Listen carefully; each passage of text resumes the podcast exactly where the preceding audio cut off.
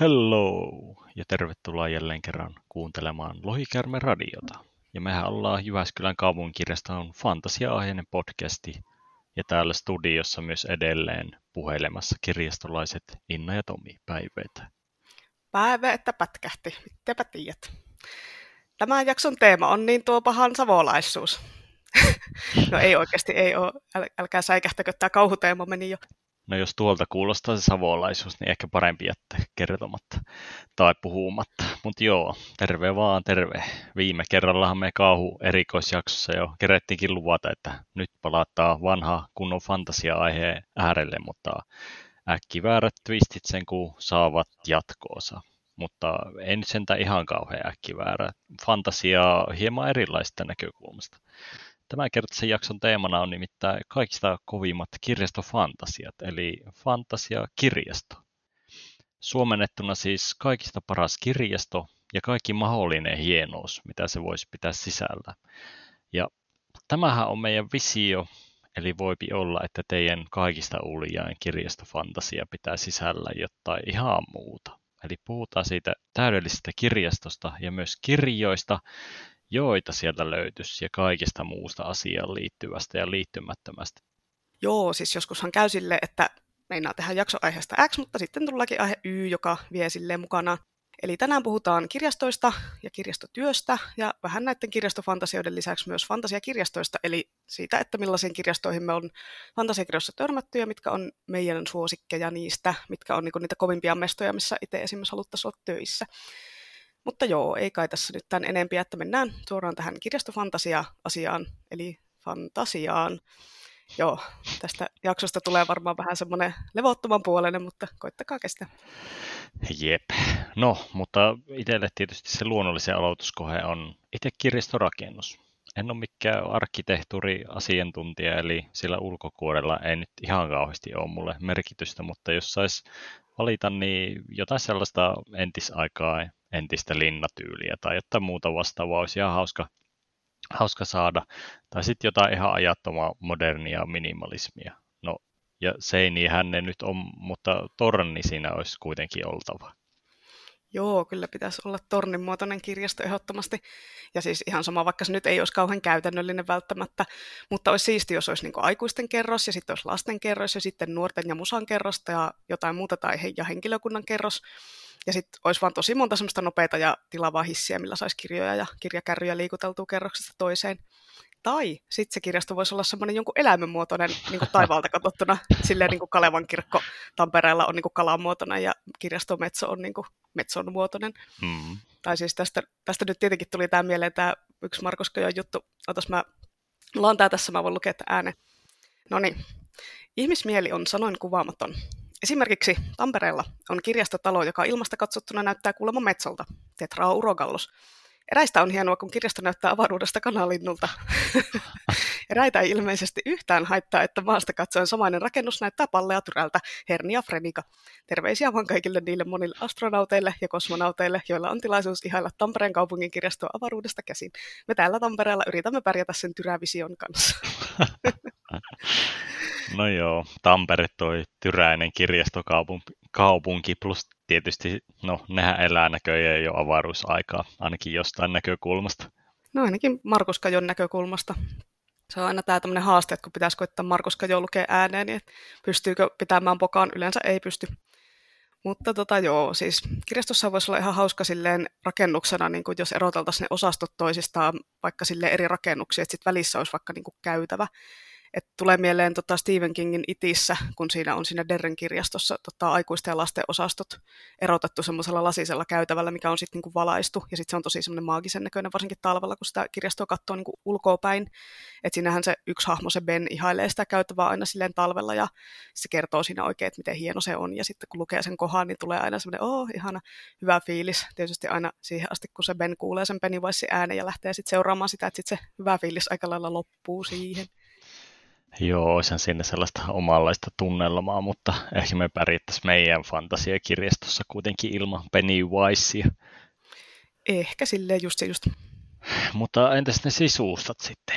No siellähän olisi ainakin minun näkökulmasta sitten vaikka minkälaista osastoa. mä oon jotenkin semmoisena unelmien aikuisten osastona aina visioinut sellaiseksi yhdistelmäksi kahvilaa ja levykauppaa ja kirjakauppaa, että olisi sellainen niin kuin lepposa, rauhallinen tunnelma. Sitten tietysti kattoo asti ylettyviä kirjahyllyjä, kahvia ja teetä ja paljon mukavia tuoleja ja semmoisia kotoisia soppeja, mihin voi istahtaa selaille kirjoja tai muuta aineistoa.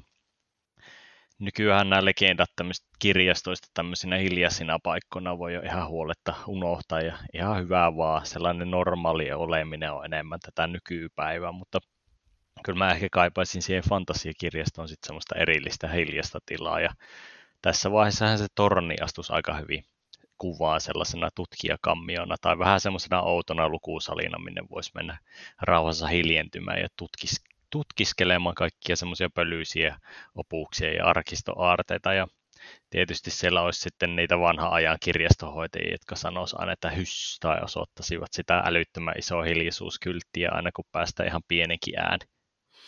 Joo, toi on niin kuin unelma, että pitäisi olla semmoinen hiljainen osasto, missä työntekijät sais ja niiden pitäisi hyssytellä, jos joku metelöi. Onko sä muuten koskaan käyttänyt tuommoista sun kirjastosupervoimaa, eli silleen sormisuun edessä hyssytellyt sille oikein perinteisen tyyli?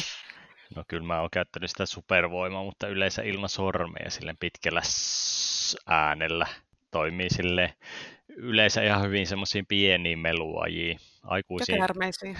ja käärmeisiin aikuisiin toimii yllättäen ihan voisi niitä katsoa sille hetken pitempään, niin suuri osa kyllä tajuaa sen NS-homman juonen kyllä. No valitettavasti on kyllä pistänyt merkille, että ei aina kaikki tajua silloinkaan. Mä oon tainnut itse sille ihan kunnolla hyssytellä ehkä ainakin kerran. Mä olin Seinäjoen AMKissa kirjastossa harjoittelussa mun opiskeluaikana ja mä olin siellä hyllyttämässä ihan normaalisti ja siinä kun jätkäporukka tuli tekemään jotain ryhmätyötä siihen vähän matkan päähän ja ne vaan siis kiroili ja meuhkas ja huuti niin hirveäseen ääneen. Se oli aivan järkyttävää, että mun oli pakko silleen katsoa sieltä hyllyn takaa ja olla silleen, niin kuin, että shh, ja niin kuin mulkoilin pahasti myös niitä silleen, että oikeasti tyypit tulee vaan niin kuin kiroilemaan kirjastoon, niin kuin what? Ehkä toi lyhyt sellainen äänähys toimii just paremmin niin kuin jollekin kissoille tai eläimille sille Vielä kun olisi se vesi... Kun olisi vielä se vesipullo mukana, millä voisi suihkauttaa aina päälle. Ai vitsi, se olisi kyllä hyvä. Mutta kyllä se paha mulkoilukin on tosiaan ihan hyvä toimiva ase. Tämä sanaton viestintä on muutenkin jotenkin sille kovasti suomalaista toimintaa. Joo, eihän sitä nyt herran jestas voi mennä sanomaan heti, vaan niin kuin pitää silleen vähän katsoa pahasti ja mulkoilla ja vähän sille yskiä ja rykiä siinä, niin kuin, että menisi vähän niin kuin vihje perille. Ja tota, tuli mieleen nuo elokuvat, kun niissähän kirjastot on aina semmoisia rauhantyyssijoja, missä on niin nutturapäiset kirjaston tädit, ne hyssyttelee siellä ja mulkoilee ja huomenna on aina tätejä, että miehiä ei ole koskaan kirjastossa töissä leffoissa, paitsi Buffissa on Giles.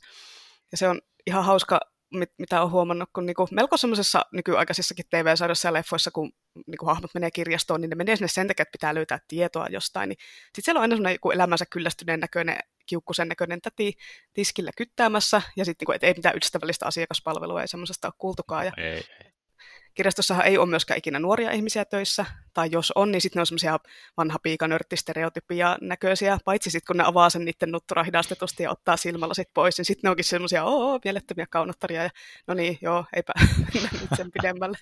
Ja sitten sit kirjaston tietokoneissahan niissä on muuten leffoissa ja TV-sarjassa aina semmoiset kiivanat kuvaputkinäytöt koneissa ja käyttöjärjestelmä on tyyli Windows 95 tai jotain. Että kyllä ne vois ne leffojen sarjojen tekijätkin tulla sille nykyaikaan. Ei se, ei se ole ihan, ihan tuota semmoista enää tuli mieleen tuosta Buffyin siitä kirjastosta, että siellä ei muuten ollut ikinä ketään muuta asiakkaita kuin ne päähenkilöt. Ehkä joskus... Niin, tai jos oli, niin sitten katso silleen, että mitä te täällä teette, että miksi niin. te tulitte tänne. Joo, me tultiin tehdä koulutehtävää. No mitä te täällä sitten teette? No tämä on kirjasto. Niin. Tyyli koulukirjastossa ei käy kukaan. No okei, okay. mutta toi nuttura-juttu on just se, että että siitä johtuen mä ei ikinä viti avata nuttura töissä, kun olla rasi, on niin rasittavaa olla kaunotar työajalla. Joo, kyllä pitää työpaikalla käyttäytyä asiallisesti. Ei saa avata nutturoita hidastetusti kuin, niin kuin jossain romanttisessa komedioissa. Itekin mä pidän töissä ihan rillit päässä just sen takia visusti, että ettei asiakkaat niin häiriinny ja häikäisty. Joo, se on parempi. Mutta joo, onhan nämä populaarikulttuurimielikuvat kirjastosta yleensä tälle aika mustavalkoisia, just tolleen niin kuin hirveän perinteisiä. Tai sitten just niitä semmoisia mega-eeppisiä kirjastosaleja, jossa on vaan semmoisia ihan sika vanhoja kirja-aarteita ja jotain tai sitten just jotain vihjeitä piilotettu seuraaville salaliittoteorioiden etsijöille tai tämän päivän Jumalan jälkeisen jäljittämiselle sille leffatyyliin, mutta, mutta miten ne muut osastot sitten? Mä, mä jotenkin lastenosastoa olen ajatellut sille ainakin, että pitäisi olla just kaikkea semmoista pehmeitä alustaa ja mukavia puuha- ja lukupaikkoja ja tietysti äänieristyksiä, että voidaan sitten ihan telmiä rauhassa tai ihan vaan lukea lukea tai pelailla. Eli kaikki löytäisi jonkun semmoisen hyvän sopeen sieltä. Mutta mun mielestä lasten ja nuorten puolelle sitten kuuluu ne äänet ehkä vielä vähän enemmän kuin muu, muualle kirjastoon, kun ei ne pienet varsinkin osaa asiaa ajatella tai jaksakaan niin kummosesti, niin ehkä suosiolla vaan parasta näillä osastoilla ainakin mukautua sitten niihin. Joo, kyllä lapsista aina ääntä lähtee ja se on ihan oikein. Mutta se on vähän hankala, kun nämä varsinkin tämmöiset vanhemmat kirjastorakennukset, mitä ei ole suunniteltu nykyajan äänekkäille kirjastoille, niin ne on vähän semmoisia kaikukammioita, että kaikki äänet kuuluu sitten niin joka puolelle tosi helposti, että uusissa kirjastorakennuksissa varmaan otettu enemmän tätä akustiikkaa huomioon, kun tosiaan sitä ääntäkin on enemmän. Et esimerkiksi kun meillä niin kuin lapset, no lapset tykkää katsoa puhelimella niin kuin videoita YouTubesta, niin sitten se kuuluu se YouTube-video sieltä kauemmaisesta peränurkasta sinne palvelutiskille asti, niin sitten YouTube sit menee sanomaan, että hei, et laitatko kuulokkeet päähän tai laitatko äänet pois. Niin olisihan se kiva, jos olisi vaikka semmoisia ihan ovella suljettavia tai muuten jotenkin semmoisia eristettyjä tiloja kirjastossa, jossa voisi sitten katsoa videoita ja pitää enemmän ääntä muutenkin ja niitä ääninappikirjoja lapset vois käydä painelemassa ja ei tarvitsisi henkilökunnan kuunnella aina niitä samoja ääniä. Ja sitten voisi vaikka lukea niin kuin lapsille ääneen ilman, että se koko kirjasto sitten kuulee tämän saman sadun. Niin, eli karsinoita lapsille. Kyllä, lapset karsinoihin. no joo, tuli mieleen noista ääni, ääni, ääni, äänikirjoista, että mä törmäsin kesällä semmoiseen rumpukirjaan, niin semmoisia saisi olla enemmän, missä on kaikkia tota, eli eri instrumentteja, niin pääsi itsekin testaille. Siinä saisi hyviä rumpu, rumpupiittejä tehty.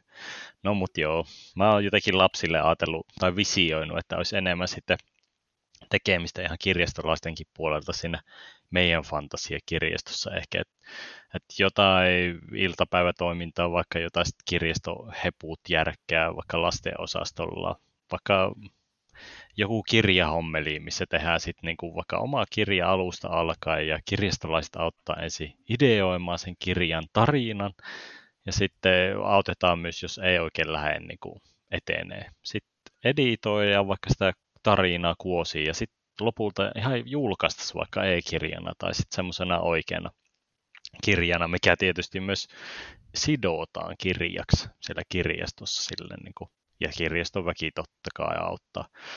Ja tietty näillä valmiilla kirjoilla olisi sitten silleen lapsille semmoinen oma hylly vielä, mistä ne tuotokset löytyisi, ja sitten voi vielä ihan ihastella ja lainatakin.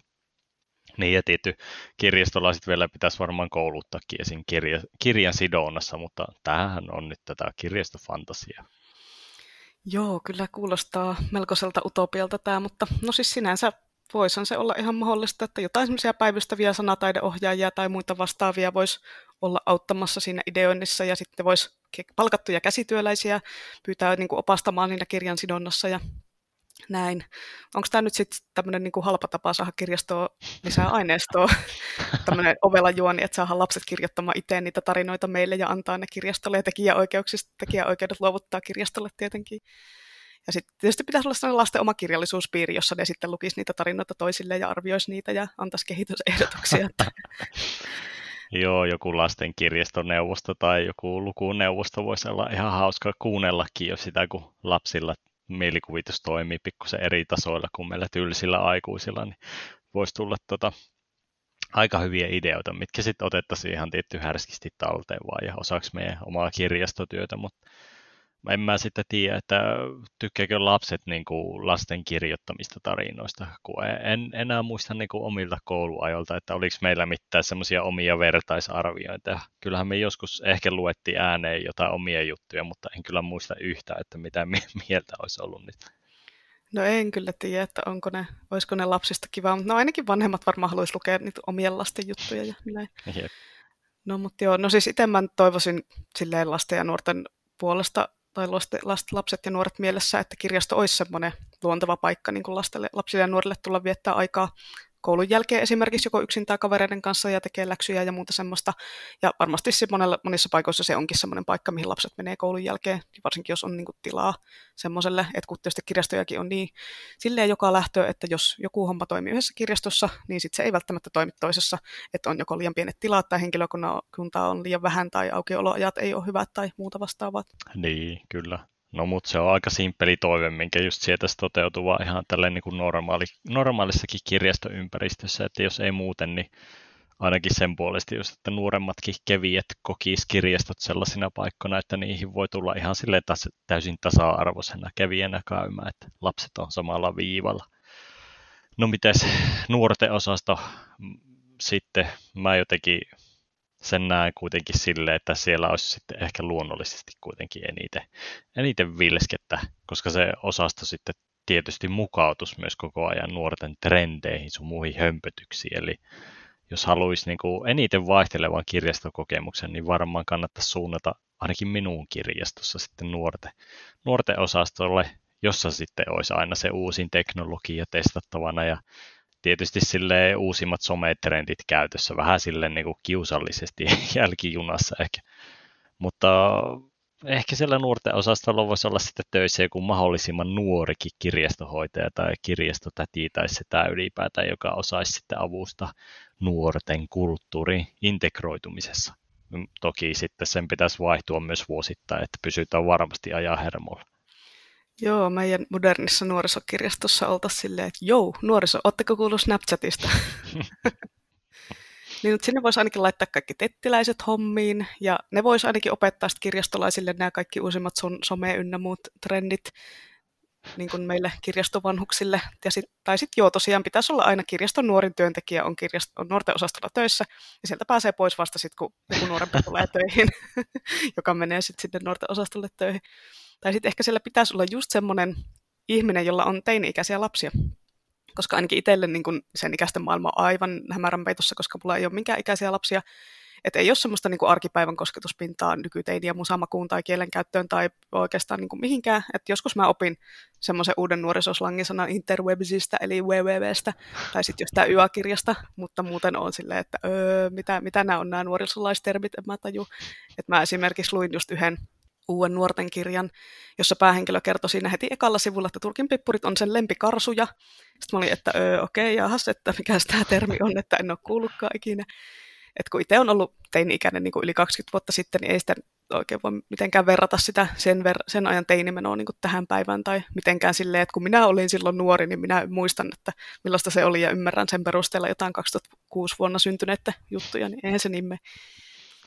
Niin, eli sen pitäisi olla periaatteessa teini-ikäinen kirjastohoitajan, mutta olisi se sinänsä hassua, että valmistut just kirjastoalalle tyyliin parikymppisenä ja joudut, joutuu tietysti heti ensimmäiseksi niin kuin nuorisokirjastotyöntekijät, koska vaan nuoret pystyy ymmärtämään lapsia ja nuoria.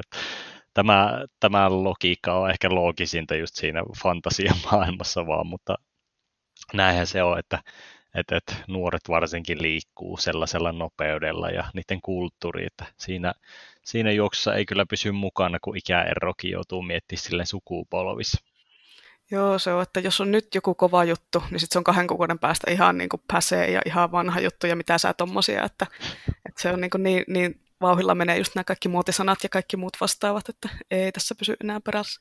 Jep, mutta noista osastoista, mikä ehkä eniten mua vielä on vaivannut ja vaivaa melkein päivittäin, on musa-osasto. Siis mitä fantasiakirjastossakin se vaikuttaa tosi semmoiselta nahkeelta, että mitä siellä voisi olla. Mä jotenkin olen miettinyt sitten, että pitäisikö se olla semmoinen klubityylin, että vaikka joka päivä vaihtuu semmoinen asiakas DJ, ja se voisi laittaa aina päivän biitit soimaan musaosaston taustalle tai jotain muuta sellaista osallistavaa toimintaa. Sitten niin musiikkiniilot oli ennen, no ennen digitaalista aikaa. Mä itsekin olen ollut sellainen oikein aktiivinen kirjaston käyttäjä, niin siis musa-osasta. Eihän mä nyt kirjoja ole lainannut silloin. Ei mitään kirjoja. niin se on pikkusen semmoinen murheellinen asia, että musiikkiosuus kirjastossa on semmoinen näivettyä osa-alue. Joo, mutta siis toi oli kyllä hyvä idea toi, toi tota, vaihtuva asiakas DJ, että ja ehkä, ehkä niin musa-osasto voisi olla tosiaan enemmän semmoinen, että siellä soisi niin kuin musiikki, ihan niin kuin levykaupoissa soi aina musiikki. Ja sitten asiakkaat voisivat toivoa biisejä tai pitää teemapäiviä tai viikkoja tai jotain tämmöisiä tiettyjä musatyylejä esitellä. Tosin mä nyt on ihan silleen tyytyväinen, että meidän kirjastossa ei niin kuin soi radio, eikä tarvi kuunnella päivittää jotain soittolistoja ja mainoksia ja ärsyttäviä radiojonteja. Mutta jos musa-osastolla soisi musiikki, niin se voisi olla aivan niin kuin jees, voisin hyväksyä. Joo, ja sitten toisaalta ei välttämättä musaa tarvitse mutta kirjastolaiset voisi tehdä semmoista kirjastoradioa. En tarkoita nyt tätä meidän podcastia, mutta se, semmoista oikein kuivakkaa kirjasto aamuradio, vaikka missä juteltaisiin kirjoista ja kaikista muusta kirjasta. Miksi se on niin podcast? Mitä se eroaa podcastista? No ja Kuiva voidaan tehdä joskus sellainen kui, kuivempi versio. En tiedä, voiko tätä kuivampaa olla. no yritetään. Ja se laitettaisiin soimaan sitten aina jonnekin. Joo, repeatillä, päättymättömällä kasetilla. Kyllä. Mutta mä ehkä jatkasin vielä tämmöisellä niin multimedia-osastolla, että sit olisi semmoinen niin kuin leffateatteri kautta näyttämö kautta joku avoin areena, lani-alue kautta konsolien pelausmesta.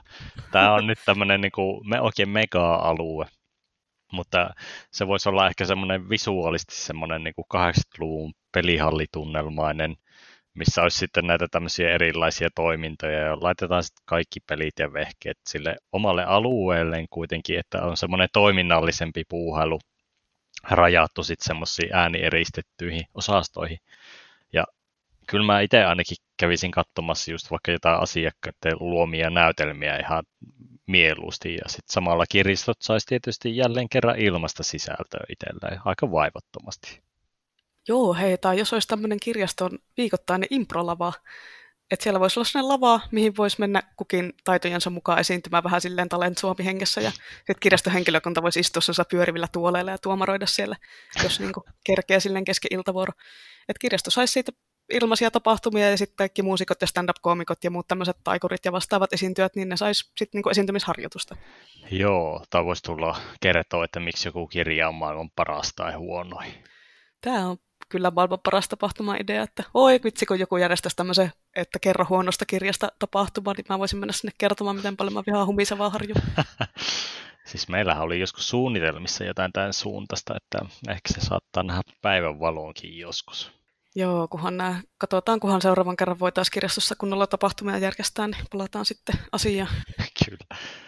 Mutta joo, tämä on ehkä se minun viimeinen finaalivisio, vähän tämmöinen eri, erilaisempi, mutta joskus meillä oli kasvejakin kirjastossa, niin mä oon ajatellut, että pitäisikö olla joku semmoinen kasvialue tai puutarha, missä on vedenkestäviä kirjoja.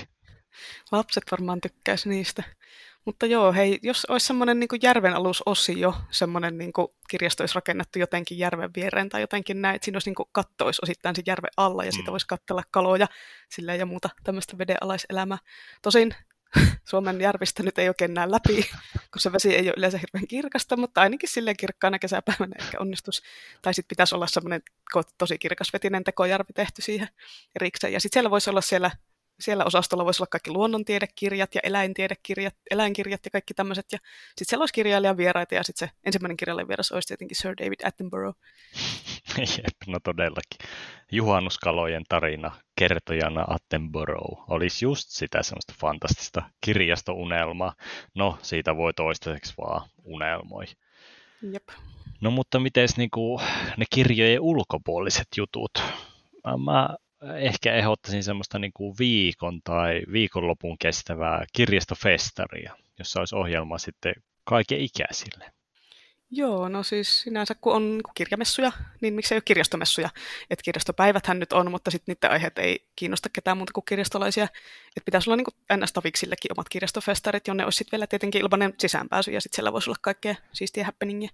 Kyllä, just semmoinen ihan vaan tavallisen käyttäjän kirjastofestarit, missä olisi sitten sellaista menoa, mitä ne kävijät itse haluaisi jotenkin tämä osallistaminen on mulla nyt niin kuin pyörinyt tässä fantasiakirjaston kohdalla paljon mielessä ja vaikka kaikki ei nyt välttis halua mitään muuta kuin kirjoja, ja se on ihan fine. En mä itsekään asiakkaana kovin paljon muuta kirjastolta oota kuin niitä kirjoja, mutta olisi ihan toisaalta hauska ajatus sellainen, että kävijä voisi vaikuttaa enemmänkin sit siihen kirjasto-olomuotoon ja sisältöihin. Tai ainakin jäisi sellainen fiilis, että sellaiseen on ollut mahdollisuutta vaikuttaa. Yleensä nämä näihinkin kuitenkin saa ne parhaat ideat sit niiltä loppukäyttäjiltä. Eli asiakkaat vois vaikuttaa enemmän tapahtumiin tai ehdottaa sitten jotain vaihtoehtoisia aineistoja vaikka. Niin, no onhan se nyt jo kuitenkin sinänsä mahdollista, että esimerkiksi meidän, meidän kirjasto järjesti Soturikissa päivän tuossa pari vuotta sitten, niin se lähti siitä, että pari semmoista fanityttöä tuli pyytämään, että voitteko järjestää Soturikissa tapahtumaa ja että he voi tulla mukaan auttaa niin niissä järjestelyissä. Ja siitä tuli tosi kiva siitä tapahtumasta. Että tietysti nyt korona-aikana ei, kuten sanoin, niin ei järjestetä yhtään mitään, mutta niin kuin kuulijoille tämmöinen vinkki, että jos sulla on hyvä tapahtuma-idea, minkä voisi kirjastossa järjestää, niin kannattaa ehdottaa sille kirjastolle sitä, varsinkin jos oot halukas tulee mukaan niin kuin jeesaamaan sinne sen järjestämisessä. Et tietenkään ihan kaikkea ei pystytä toteuttamaan ja riippuu kirjaston koosta ja ihan kaikesta muustakin, mutta kannattaa tosiaan ihan rohkeasti käydä kysäsemässä, että ei, siinä niin kuin, ei, ei teitä niin kuin pihalle naurata.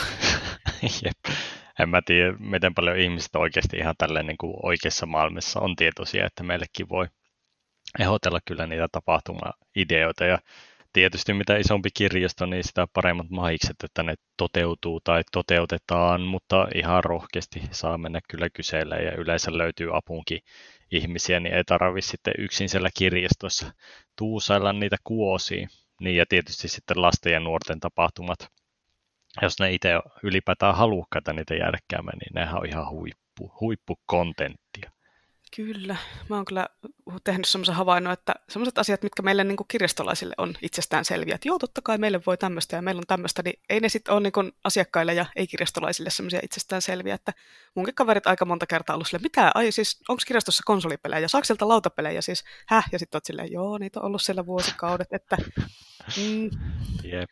Ja vaikka kuinka yritetään aina toisinaan tosi hienosti markkinoida niitä, mutta silti aina joku jää tavoittamatta. Mutta en mä tiedä, on, onko ne kirjat, kirjat vieläkin kuitenkin niin semmoinen niin kuin massa, mikä sokaisee ihmiset siellä, mutta, mutta niin kuin ylipäätään noin tällaiset vaihtoehtoiset aineistot, että mitä kaikkea muuta me tarvitaan ylipäätään kirjastoon. Kirjastostahan saa sateenvarjoja ja kasseja, tai ehkä jopa suksia esim. helvettiin, tälleen fingerporia lainatakseni.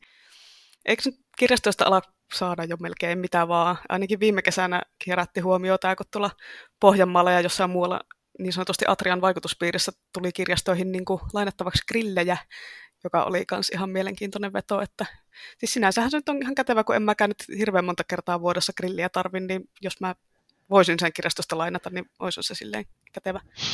niin, No makkarat vissiin joutuu vielä ostaa itse kuitenkin. Joo, ne kyllä joutuu, niitä ehkä saa lainattua mistä. Mutta joo, siis tää, nykyään tämä vuokraus- ja lainauskulttuuri on kovasti nousussa, siis tämmöinen niinku meininki, että ei kaikkea tarvi ostaa itse ja omistaa itse, että voi niinku yhteis- yhteisesti käyttää asioita. Mutta siinä on tietysti vähän kirjastossa se ongelma, että jos kirjastoon hankitaan lainattavaksi nyt se päältä ajattava ruohonleikkuri tai painepesuri tai joku muu vehje, niin sitten kirjaston väen pitää osata ensinnäkin neuvoa asiakasta, että miten sitä käytetään. Sitten pitää tietää, jos siihen vehkeeseen tulee joku vika, että mitä tässä nyt on ja miten se voi korjata. Sitten niitä pitää pitää kunnossa niitä laitteita ja huoltaa ja muuta tämmöistä. Niin siinä on aikamoinen opetteleminen kuitenkin kirjastolaisille, kun opettelet kymmenen eri teknistä vehjettä ja sitten siinä menee aika paljon työaikaa.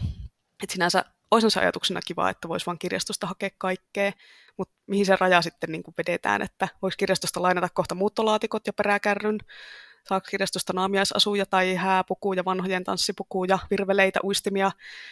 Siis näihin on varmaan omat lainaamansa, en tiedä saako virveleitä ja uistimia lainattua jostain luultavasti, mutta ehkä sitten tulevaisuudessa kirjastossa saa sitten niinku ihan mitä tahansa roinaa, mitä tarvii kerran vuodessa tai kerran elämässä. Niin, no tämähän on semmoinen ikuisuuskysymys tämä, että mitä muuta kirjastossa pitäisi olla, jos ollenkaan pitäisi olla muuta lainattavaa kuin kirjoja.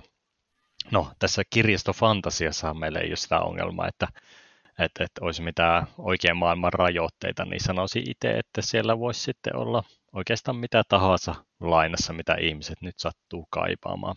Tavallaan sellainen valintatalotyylinen lainastoajatus tietysti vie sitä mielenmaisemaa sitten kauemmaksi siitä perinteisestä kirjastosta, mutta samalla tavallahan nämä kirjastotkin kehittyy sitä mukaan kuin muutkin asiat ja eipä yhteiskunnasta oikein muutakaan laitosta kovin helpolla löytyisi, joka mukautuu tälleen kohtalaiseen vaivattomasti tällaisiinkin visioihin kuin kirjasto.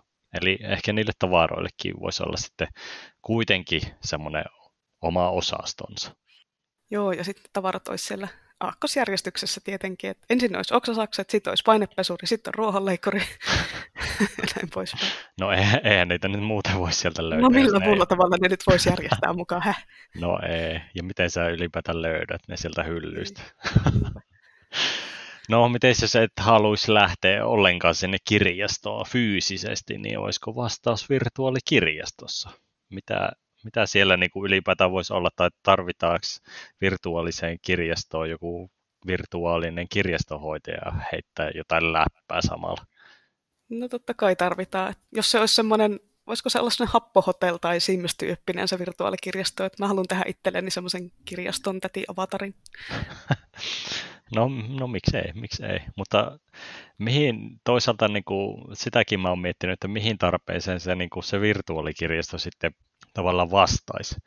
Et toisaalta siinä vaiheessa, kun joku VR-teknologia on sillä tasolla kuin Matrix-leffoissa, niin tietysti luulisi, että viimeistään silloin niin kuin kaikki kirjastotkin siirtyy siihen digiaikaan, mutta ehkä mä sitten näkisin, että semmoinen niin kuin muiden maiden kirjastossa olisi ainakin ihan hauska käydä sille virtuaalisesti kyläilemässä.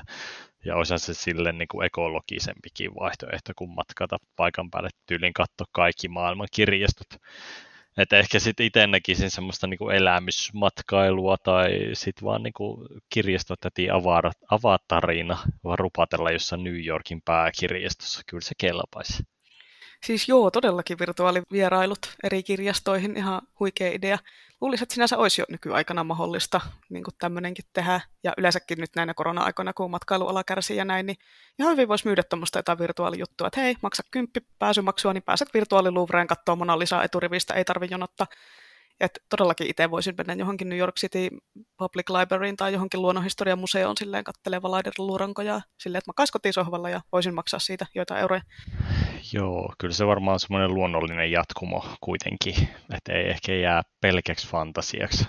Veikkaisi ainakin, että kunhan teknologia kehittyy sitten tarpeeksi, niin voidaan nähdä tällaisiakin juttuja.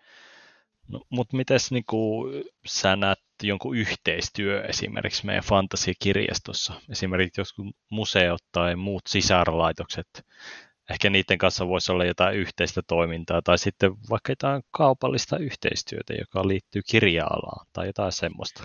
No museot ehkä varmaan joo ja muut tämmöiset yleishyödylliset laitokset, mutta nyt eikä nyt oikeasti mitään kaupallista toimia kiinnosta niin kirjaston kanssa tehdä mitään, kun meiltähän saa ne semmoiset tavarat, mitä he myy, niin meiltä saa ne ilmaiseksi. Kun, siis jos niin kuin kirjastolaitos keksittäisi nyt, niin se varmaan kiellettäisiin, koska se olisi liian hyvä kilpailija kaupallisille toimijoille, että ajaa, että niin kuin me kovalla vaivalla myyään näitä tavaroita ja te jaatte ne ilmaiseksi, eihän tämä tämmöinen käy.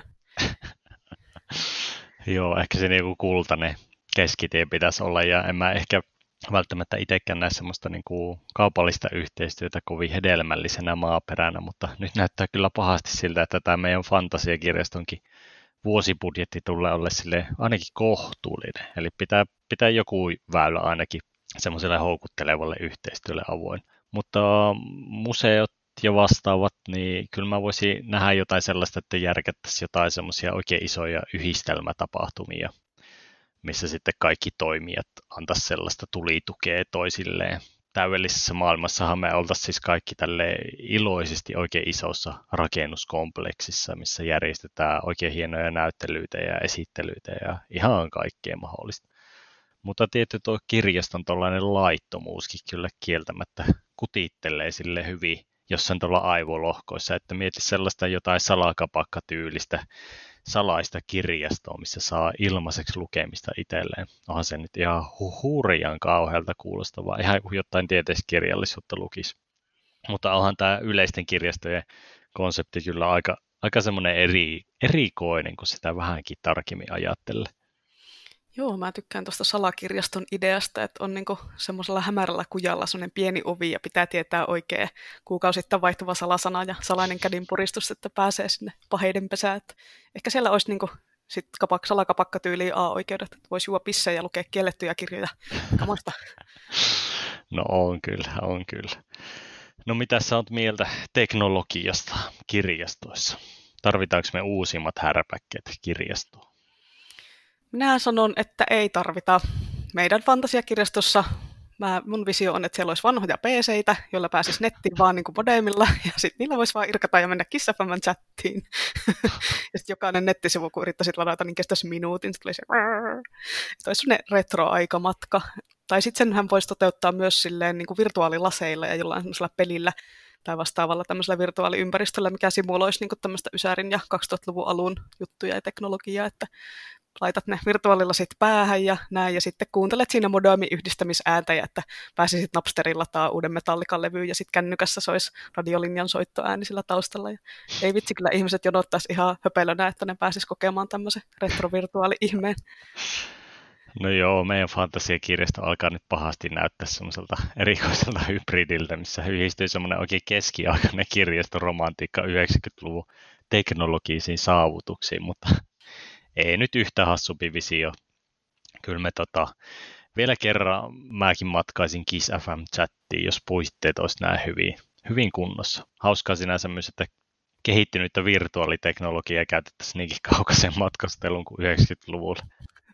No ei kai siinä nyt siis sinänsä olisi kuin taivasrajana, että mihin sitä nyt sitten matkaisi, mutta mä nyt ainakin itse aloittaisin siitä Ysäristä, koska se on itselle se semmoinen the nostalgia vuosikymmen, kun en mä niin kasarista kuitenkaan ihan hirveästi muista. No joo, onhan sinne retrostelussa kyllä voimaa. Ja sitten tämä retrous toimii kyllä kirjastossakin, joka on silleen niin kuin omituisesti aina kyllä mukana siinä kehityksessä sille aaloharjalla, mutta toisaalta aina myös jotenkin sille toinen jalka menneisyydessä näiden muinaisjäänteisiin lukeutuvien kirjojen takia. Mutta sitten kun tätä teknologiaa laitetaan kirjastoon, niin miten joku Netflix-kirjastoon? Tai milloin musaa tulee digitaaliseen muotoon arkistoituna? Niin, no ehkä seuraava kirjastohittituote tosiaan on lainattavat Netflix-lisenssit aina neljäksi viikoksi kerrallaan, ja ei voi uusia. ei voi. Todennäköisesti ei voi uusia, mutta todennäköisesti niihin on varaus. Jep. Mä itse haaveilen just sellaista oikein viimeisen päälle digitoidusta musa-osastossa, musa-osastosta, missä niinku se koko musa-kokoelma olisi siirretty digitaaliseen muotoon. Eli ripaattu koneelle ja sitten se olisi se materiaali ihan vapaasti lainattavissa. Kun pelkästään jo meidänkin kirjaston musiikkikokoelma parissa viihty aika monta vuotta jo putkeen kuunneltuna. Ja sitten kun siihen vielä lisättäisiin vaikka musiikkikirjaston kokoelma, ja sitten kun oikein päästään tuohon digitoinnin makuun, niin samalla voisi pistää sähköisen muotoon kaikki kirjeteleffatkin varmaan jotkut tekijäoikeudet tulee nyt tässä oikeassa maailmassa vastaan, mutta ei tietenkään fantasiakirjastossa, jossa se niin kuin koko kokoelma löytyy just nyt välittömästi silleen digitaalisessa muodossa. Ei kun VR siitä päähän vai ja sinne lainaille ykkösiä nollia. Mutta sitten se tärkein kysymys, eli aineistot. Enemmän genrekirjallisuutta, miksi? On siis laittanut ylös itselleni. Ja sitten vähemmän lukuromaaneita. Ja minkä takia? No, jos meiltä kysytään, niin tietenkin genrekirjallisuutta halutaan eniten. Ja tästä tuli itselle mieleen, että kun joka paikassa nykyään, tai lähes joka paikassa kirjat kelluu, niin tämä ei oikein onnistu. Tämä tämmöinen niin tietynlainen erikoistuminen. Eli siis kun kellutus tarkoittaa niin kuin kirjastossa sitä, että se kirja tai muu aineisto, joka palautetaan, niin se jää siihen kirjastoon. Eli sillä kirjalla ei ole mitään sellaista omaa kotikirjastoa, mihin ne aina niin kuin kuljetettaisiin takaisin. Mutta sitten jos olisi tämmöisiä kirjastokohtaisia kokoelmia, jotka ei kellu, niin sitten voisi olla yksi kirjasto erikoistunut vaan pelkkiin genreihin, sarjakuviin, peleihin ja muuhun tämmöiseen meidän meidän lemppariaineistoon ja sitten ne lukuromaanit ja runot ja perusproosa ja muut asiat sitten voisi olla toisessa kirjastossa, joka on erikoistunut siihen ja sitten myös niin kun ne henkilökunta olisi niin kun erikoistunut just niihin aineistoon. Että ainakin esimerkiksi pääkaupunkiseudulla niin kuin jotkut kirjastot on profiloitunut esimerkiksi enemmän niin lastenkirjastoissa, niissä on isommat lastenosastot, paremmin kaikkia lasten ja nuorten matskua siellä. Ja sitten jossain kirjastossahan ei ole nykyään musaa tai pelejä ollenkaan, ja sitten joissain niitä on ihan älyttömästi, että tuli niin tämmöinen ajatus, että miksi kirjastojen edes tarvitsisi olla semmoisia niin sanotusti prismoja, jos on niin kuin kaikille kaikkea, vaan voisi olla semmoista niin kuin erikoisliikemeininkiä. Et varsinkin kun sitten kuitenkin sit varaamalla saisi niin sinne omaan lähikirjastoon muista kirjastoista matskua, että ei tarvitsisi lähteä hakemaan sitä yhtä kirjaa toiselle puolelle kaupunkia, että voisi tilata sen kuitenkin varauksella sinne, mutta sitten se olisi niin se kirjasto erikoistunut vähän enemmän johonkin tietynlaiseen aineistoon. Mm, joo, mä kannatan ehdottomasti kyllä. Varsinkin vähän semmoista pienempienkin kirjastojen erikoistumista ja sitten samalla ihmiset ehkä saisi semmoisen hyvän syyn myös sitten käydä muissakin kirjastoissa, kun jo ennakkoon tiedetään, että hei tuossa tossa kirjastossa on just niin kuin ne parhaat dekkarikokoelmat ja just siellä on se kirjastolainen, joka tietää eniten murhistakin ja, ja tuossa toisessa kirjastossa sitten se Inno vinkkailee ne kaikista parhaat nuorten kirjat.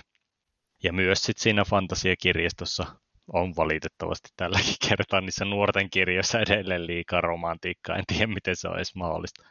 No siis hei, me voidaan tehdä siihen meidän fantasiakirjastoon nyt semmoinen romantiikkavapaa niin kuin, osio, Romance Free Zone, eli semmoinen niin kuin, osasto, missä on vaan kirjoja, jossa ei ole yhtään turhaa romantiikkahömppää, ja se voi olla sun vastuulokka. Ai, että hyvältä kuulosta.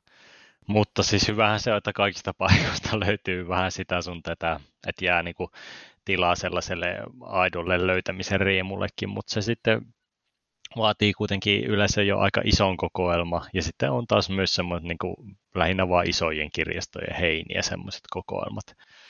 Uh, mutta me vissiin sitten oltaisiin molemmat töissä siinä Kenri-kirjastossa, vai tykkäisitkö sä enemmän semmoista venäläisen formalismin kirjast, kirjastossa olla töissä, mikä olisi sellainen betonikuutio, jossa kirjat olisi myös sellaisessa betonikuutiossa. Kaikki olisi sileitä ja harmat. Oh, vitsi, venäläinen formalismi, mistä sä tiesit, että se on mun salainen pahe. Arvasin. Joo, mutta tota niin, aineistoista oltiin puhumassa. Itse olen kovasti sitä mieltä, että kirjastoihin pitäisi saada enemmän lasten ja nuorten kirjaa meidänkin, kirja, meidänkin fantasiakirjastoon, koska no, aikuiset jaksaa ottaa siellä varausjonossa vähän paremmin, että nuorisolle pitäisi saada se kirja kouraan niin kuin saman tien, eikä silleen, että no niin, mene tonne, että tee varaus ja oota kolme päivää, että se tulee. Ja aikuiset voi paremmin käyttää niin kuin e-aineistoja, että mä nyt lapsille mieluummin soisin sen fyysisen kirjan ihan käteen. Joo, tämä on tosi hyvä pointti ja semmoinen asia, mikä mä muuttaisin heti ihan tälle oikeassakin kirjastossa, jos vaan pystyisi. Että niin kuin lasten ja varsinkin nuorten hittikirjoja pitäisi olla saatavilla mahdollisimman hyvin. Ja sitten niihin uusiin trendeihin pitäisi pystyä jotenkin reagoimaan nopeasti. No ihan tälle reaalia rahaa ja muista asioista johtuen. Tämä nyt on vain tämmöistä toiveajattelua, mutta varsinkin nuorten lukeminen kyllä tyssää tosi helposti siihen, että kaikki, kaikkien suosikkikirjaa ei ole tarjolla kuin muutama kappale. Ja sit, sitä haluttaisiin kuitenkin lukea silleen kaveriporukassa JNE. Että semmoisen niin positiivisen lukemisen kierteen saisi ehkä edes sille hetkeksi herätettyä henkiin sille, että kirjoja riittäisi vain jokaiselle lukijalle. Ja ihan sama mulle nyt, että onko se nyt sitä alatyylistä huumorikirjallisuutta tai vai sitten vaan ihan vakava henkistä romaania. Mut mulle tuli niinku mieleen sellainen kirjasarja kuin Soturisudet. Et okay. Se voisi olla tällainen lastenkirjasarja. Koiraversiohan ei nyt toimi, ainakin tällainen käytännön kokemuksessa niin kuin soturikissoista. Mutta sudet on aina koviksi ja, ja he helppo tehdä myös semmoisia klaanijuttuja ja jne. Ja siis eeppisiä nimiä, niin kuin Kuun silmä, verisuu, kalmakynsi, mietin nyt. No huh huh, siis kylläpä on moderni idea, kun tämähän tehtiin jo hopean oli mangassa 80-luvulla, että koita nyt keksiä joku vähän tuorempi idea kuitenkin. Niin, mutta kun ne on aina koiria. Kyllä nyt aina tilaa yhdelle susikirjasarjalle lisää löytyy. Niin, no siis huomaa, että sä et ole lukenut niitä mangoja, kun siis niissähän oli susia, mutta ne tulee vasta sitten niin akakaputon kaatamisen jälkeen sinne seikkailuun mukaan. Että ne, ja siis ne sudethan oli opettanut Rikille ne se hienot taisteluliikkeet, hei. Joo, on, on, mutta mä vaadin lisää susia, siis ihan välittömästi. Tai no susi koiratkin välttää, jos niissä on vähintään 90 prosenttia koirakannasta. no voitan saa lukea susikoiran roikirjoja, tai sitä susikoiran roi vitsikirjaa, mikä on älyttömän viihdyttävä. No mutta jotain uutta. Mutta sitten mikä on kanssa aika tärkeää, niin kirjoihin hienommat kannet. Joo. Lähän tässä nyt ollut niin kansien puolesta Suomessa vähän jo kehititty, mutta ei nyt sille olla ihan vielä brittilän tai jenkkilän tasolla. Henkilökohtaisesti minä altistun vapaa-ajallani aika paljon Instagramissa tämmöisille niin kuin ulkomaalaisille kirjankansille, niin sitten kun katsoo kotimaisia kirjankansia joskus, niin on vähän sille, että kyllähän tämä nyt voisi olla vähän vähemmän tylsä ja vähemmän huonosti piirretty, varsinkin niin kuin lanukirjoissa. Et tiedän, tiedän, että tämä on rahakysymys, mutta onneksi meidän fantasiakirjastolla on varaa vaikka palkata silleen niin kuin graafikko tai pari tai joku taiteilija, että ne tekee uudet päällyskannet semmoisiin kirjoihin, joiden kannet ei mene niin kuin meidän kriittisestä seulasta läpi. Että kun ilmestyy uutuuskirja, mä katson, että joo, kyllä on vähän ankea tämä kansi, niin sitten niin graafikolle vaan, että no niin, hei, tähän voisi tehdä uudet kannet, että tämä varmaan menee paremmin lainaan sitten. Sitten vaan muovitetaan se kirja niillä uusilla kansilla ja kyllä menee selkokirjatkin lainaan siinä vaiheessa. Joo, sori nyt kaikki, kaikki selkokirja-ihmiset ja muuten, mutta kyllähän se nyt on ihan yleinen, yleisesti tiedossa oleva juttu, että ne selkokirjojen kannet ei ole välttämättä ihan semmoiset, mitkä eniten niitä nuoria kiinnostaa ja lapsia. Jep, no mutta onneksi meidän fantasikirjastossa on tilaa jopa ihan muutamalle graafikolle tai jo taiteilijalle. Ja olisi se kieltämättä tosi älyttömän kätevää, jos voisi vaan sanoa jollekin kollegalle, että hei nyt tarvitaan kyllä hienommat kannet tähän tähän kirjaan, kun sisältö on ihan loistavaa, mutta ei kukaan jaksa oikein innostua hirveän kannen takia. Jossain vaiheessa tuntuu, että varsinkin suomalaisia niin kuin aikuisten kirjojen kansia vaivasi semmoinen ihan liiallinen yksinkertaistaminen, ja sitten taas lasten ja nuorten kansia semmoinen oikein nihkeä kotikutoisuus. Et niistä on kyllä onneksi pikkusen jo päästy, mutta ei me nyt olla ihan vielä semmoinen niin kuin ulkomaiden tasolla, jossa ehkä kuitenkin ymmärrettää se kansien merkitys jo ihan se houkuttelevuuden kannalta, ja luulisin, että ihan markkinointikin onnistus paremmin nykyaikaisessa sosiaalisessa mediassa, kun on sille visuaalinen puolikin kunnossa. Kyllä. Ja siis onneksi meidän kirjastossa on tosiaan kaikkeen tämmöisen rahaa, että hirveän näppärää. Tosin mä en kyllä tiedä, että riittääkö tällä menolla enää henkilökunnan palkkaamisen rahaa, mutta No, se on sitten sen ajan murhe. No, sehän riittää, että siellä on vain ne osaavat, eli me töissä. Niin, eli me, joo. Muita ei tarvita kyllä. Toinen hoitaa aamuvuoron ja toinen iltavuoron, niin se on siinä. Kyllä. No, sitten tietysti myös enemmän sarjakuvia. Joo, kyllä. Enemmän sarjakuvia pitäisi olla. Ja siis tähän, tämäkin voisi olla semmoinen jonkun kirjaston erikoisjuttu. Tämä voisi olla niin kuin jonkun pienemmän kirjaston erikoisala. Siis sen ei aina tarvitsisi olla kaupungin pääkirjasto se, missä on eniten sarjakuvia. Se voi olla joku sivukirjasto ihan hyvin. No ei, kyllä mä näkisin semmoisen niin sarjakuvakirjaston mielellään myös. Mutta sitten tämä asia, mikä edelleen vaivaa, on Make Music Great Again. Siis musa tarvii oikeasti jonkun uuden innovaatio. Mikä se voisi olla? En nyt tiedä uudesta innovaatiosta, kun mä vaan taas rupesin menemään tänne retrolinjalle, että jos kirjastossa olisikin niin kuin LP-soittimia ja kasettimankkoja ja minidisk-soittimia, että kaikki voisi kokeilla ja räpeltää niitä siellä musaosastolla, ja sitten niin vanhemmat ja isovanhemmat voisi tuoda lapsia ja lapsenlapsia muistelee niitä nuoruuden C-kasetille nauhoituksia ja muita LP-seikkailuja. Ja sitten tietysti voisi kuunnella niitä vanhoja kasetteja, että kun ihmisillä varmaan on niin kuin kotona löytyy niin näitä vanhoja kasetteja, mullakin varmaan joku muutama löytyy, mutta ei mulla ole mitään millä kuunnella niitä. Niin voisi mennä kirjastoon kuuntelemaan sitä niin kuin juustopäinen sukkapoikkokapinaa tai jotain muuta vastaavaa silleen siltä vanhalta, mikä on teipillä teipattu siitä yhdestä kohdasta, kun mä kuuntelin sitä niin paljon, että se katkesi, niin sitten mä teippasin sen, niin sitten siinä yhdessä kohtaa kuuluu aina sellainen Mutta joo, tota, että se voisi olla semmoinen, mitä kirjastossa voisi myös tehdä. Mm-hmm. Ja hei, tota, tuli mieleen, muistatko, kun oli niin kuin kirjastossa vielä semmoisia musankuunteluhuoneita, semmoisia koppeja, semmoisia pieniä koppeja, että mä itse esimerkiksi muistan ikuisesti, kun mä ostin Nightwishin Angels Fall First-levyn kesällä 99, ja sitten mä menin Joensuun pääkirjaston kuuntelemaan sen, menin semmoiseen musakoppiin, koska mä halusin kuunnella se eka kertaa semmoisella tosi hyvällä äänentoistolla, kun mulla oli kotona vaan semmoinen käppäinen CD-mankka, niin ai vitsi, mä tämä on niinku semmoinen elämys, mikä on jäänyt mun mieleen just sen kirjaston musakopin takia, että ehkä just tämmöisiä kokemuksia ja elämyksiä voisi olla meidän fantasiakirjastossa. Kyllä, kyllä minä muistan. Ja mulla on siis vieläkin yksi ihan parhaista kirjastomuistoista koskaan se tunne, kun sä menet pienenä skidinä kirjastoon ja pyydät sellaista kuuntelukirjaan kuuluvaa LP-levyä soitettavaksi siellä tiskillä kirjastotätiltä ja sitten meet oottelemaan sinne tuolille, missä ne kuulokkeet tulee jostain seinästä ja sitten oot kirja valmiina käsissä siinä sitten oottelee, että milloin se kuuluu se pim ja tarina alkaa ja vähän jännittää, että kerkeekö vaihtaa sivua, kun kuuluu se äänimerkki, että nyt tarina etenee seuraavaan kappaleeseen. Joo, se on kyllä, kun et, et, et huomaa ja sitten et oot ihan sekaisin siinä, niin nyt meni kyllä kaikki pilalle, kun et oikein aika vaihtanut sivua, et pääse enää kärryille ollenkaan. Jep. Mutta kyllä niin kuin samanlaista maagista tunnelmaa oli sitten just noissa kuunteluhuoneissa, missä sai luukuttaa musiikkia kunnon poppivehkeellä niin paljon kuin korvat vaan sieti. Ja, ja itse olen ollut siellä samassa Joensuun pääkirjaston musa-osaston kopeissa kuuntelemassa musaa ja meikä on ollut muuten töissäkin siellä joskus muinoin. Siellä että kopissa. Jos, siellä kopissa. että jos joku tuttu sieltä niin jostain syystä sattuu kuuntelemaan kopissa tai kirjastossa, niin terveisiä vaan sinne Itä-Suomeen. Joo, miltäkin terveisiä. On se Karjala. No, eli vahvasti taas paluuta menneisyyteen jälleen tarjolla tässä meidän fantasiakirjastossa. Että missä ne niinku hologrammidekit ja muut vastaavat innovaatiot viipyy. Mutta niinku, onkohan kirjastoissa nykyään edes niinku jäli, jäljellä enää mitään sellaisia juttuja, mitkä niin kuin jää nykyajan lapsille ja nuore, nuorille mieleen sellaisina niin kuin wow-efekteinä. Saati sitten ylipäätään aikuisille, vai onko kaikki vaan nähty? Vai onko se kirjasto sitten ihan kokonaisuudessaan kuitenkin se wow-efekti?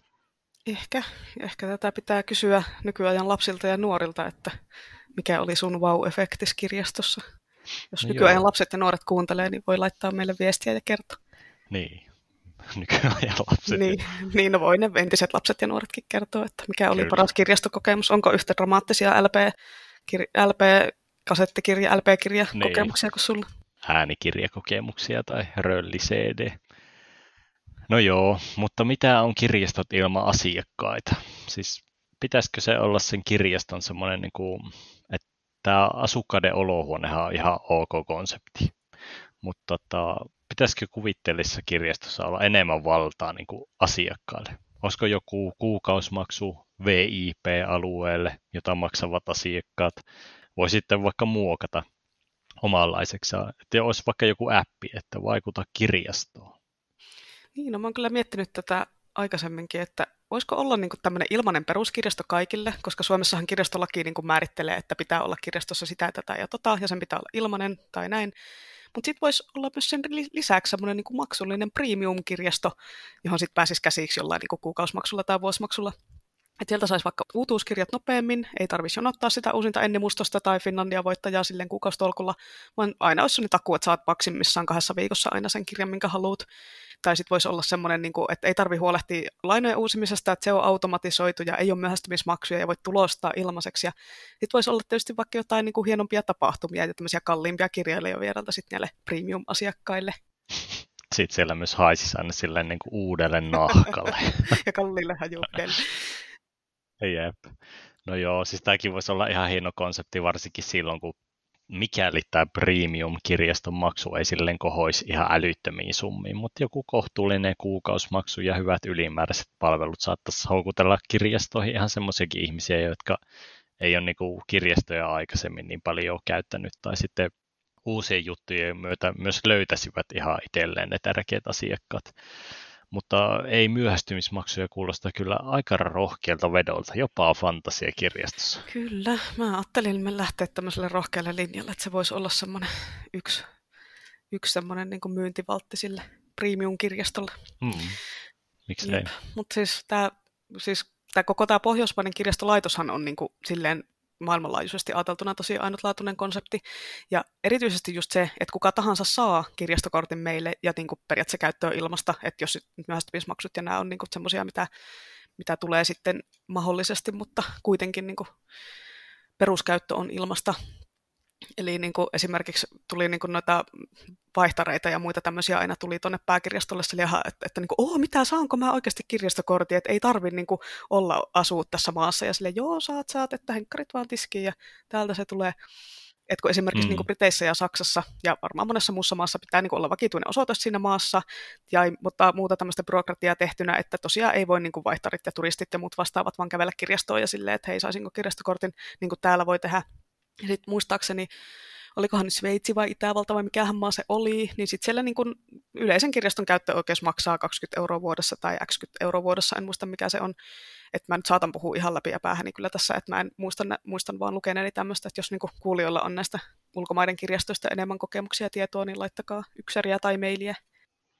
Joo, siis Suomi on kyllä hoitanut nämä kirjastoasiat ihan hyvin tässä vuosien varrella ja ainakin toistaiseksi vielä vissiin asiakkaatkin on sitä mieltä ollut. Eli ei olla vielä mitään kulttikamaa edes fantasiakirjastojen ulkopuolella ihan hyvä, niin kyllä mä itse ehkä maksasin sen 20 EG-kirjastojen käyttöoikeudesta joka tapauksessa, mutta ehkä joillekin se maksullisuus voisi kyllä olla sellainen deal breaker. Joo, ihan varmasti olisi. En niin kuin todellakaan ole sitä mieltä, että kirjaston pitäisi olla maksullinen niin kuin kaikille, mutta tota, voisihan siellä olla jotain, jotain tämmöistä. Tuli mieleen, kun yksi mun Instagram-kaveri kertoi, kun se on siis töissä kirjastossa Jenkeissä, vai olikohan se nyt Kanadassa, no anyway, niin niillä oli siellä kirjailijaverna John Douglas, eli siis tämä tyyppi, joka on kirjoittanut Mindhunterin, johon se TV-sarjakin pohjautuu, niin mä olin silleen, niin kuin, että what? Että miten kirjastolla on varaa maksaa maailmanluokan FBI-profiloijalle, että hei, tuppas meidän kirjastoon puhumaan tunniksi. Niin sitten se kertoo, että niin, siis sinne maksaa liput 30 dollaria tai jotain vastaavaa, kun olin silleen, okei, okay, koska siis itse haastattelin pari vuotta sitten meidän kirjastossa Marko Hietalaa, joka pyysi vierailustaan rahaa 0 euroa, ja sitten tapahtuman liput maksoi 0 euroa. Eli pikkusen eri meininki oli siellä kuin Suomessa, ja tota, en mä tiedä, tulisiko missään Pohjoismaassa muuallakaan silleen kuuluu, että tota kirjasto järjestäisi jotain sellaisia tapahtumia, jotka ei olisi kävijöille ilmaisia. Että siis kyllähän kirjaston tiloissa saattaa olla maksullisia tapahtumia, että ne on sitten niin jonkun muun tahon järjestämiä, että ne ei ole kirjaston tapahtumia. Niin, kyllä. Ja suuren maailman mallin pitäisi kyllä saada Stephen King joskus tänne Jyväskylään jonnekin kirjastoon kirjailijavieraaksi. Hyvä, nyt se tuli oikein sieltä. Mä ajattelin, että mä oon se, joka haastattelee sen, koska ei kukaan muu osaa lausua sen nimeä oikein. Show, Ste- show Steffen, kyllä... what is your new book about? joo. Mutta joo, kyllähän tännekin varmasti saataisiin vaikka minkälaisia vieraita, jos kirjastokävijät haluaisi itse ne liput kustantaa, mutta ollaankohan me niin kirjastokävijöinäkin jo totuttu sille liian hyvin, hyvään kuin ilmatteeksi kippäriä. Joo, kyllähän se on sille, että ei välttämättä niin kuin ilmaiseksi saa ihan kaikkia niitä vieraita, mitä haluaisi, että, että jotkut vieraat on vaan niin kuin ns-tavoittamattomissa sillä, että ne ei ilmaiseksi lähde mihinkään tai on hirveän halvalla. Mutta joo, siis niin. tosiaan meidän fantasiakirjastossa olisi ehdottomasti niin maailmanluokan kirjailijavieraat ja muusikot ja kaikki muut haastateltavat siellä vähintään kerran kuussa ja voisin itse sitten valita, että ketkä niistä itse haastattelen. Jep. Sä voit haastatella loput. Yes, pidetään mielessä. No, mutta sitten oikeastaan kaksi asiaa mulla. Kirjastofilosofia, että uutta ja vanhaa, niin että kirjasto pysyy kirjastona, koska kirjat on parhaita. No tämä oli nyt se fantasiakirjaston näkemys. Plus sitten työntekijät.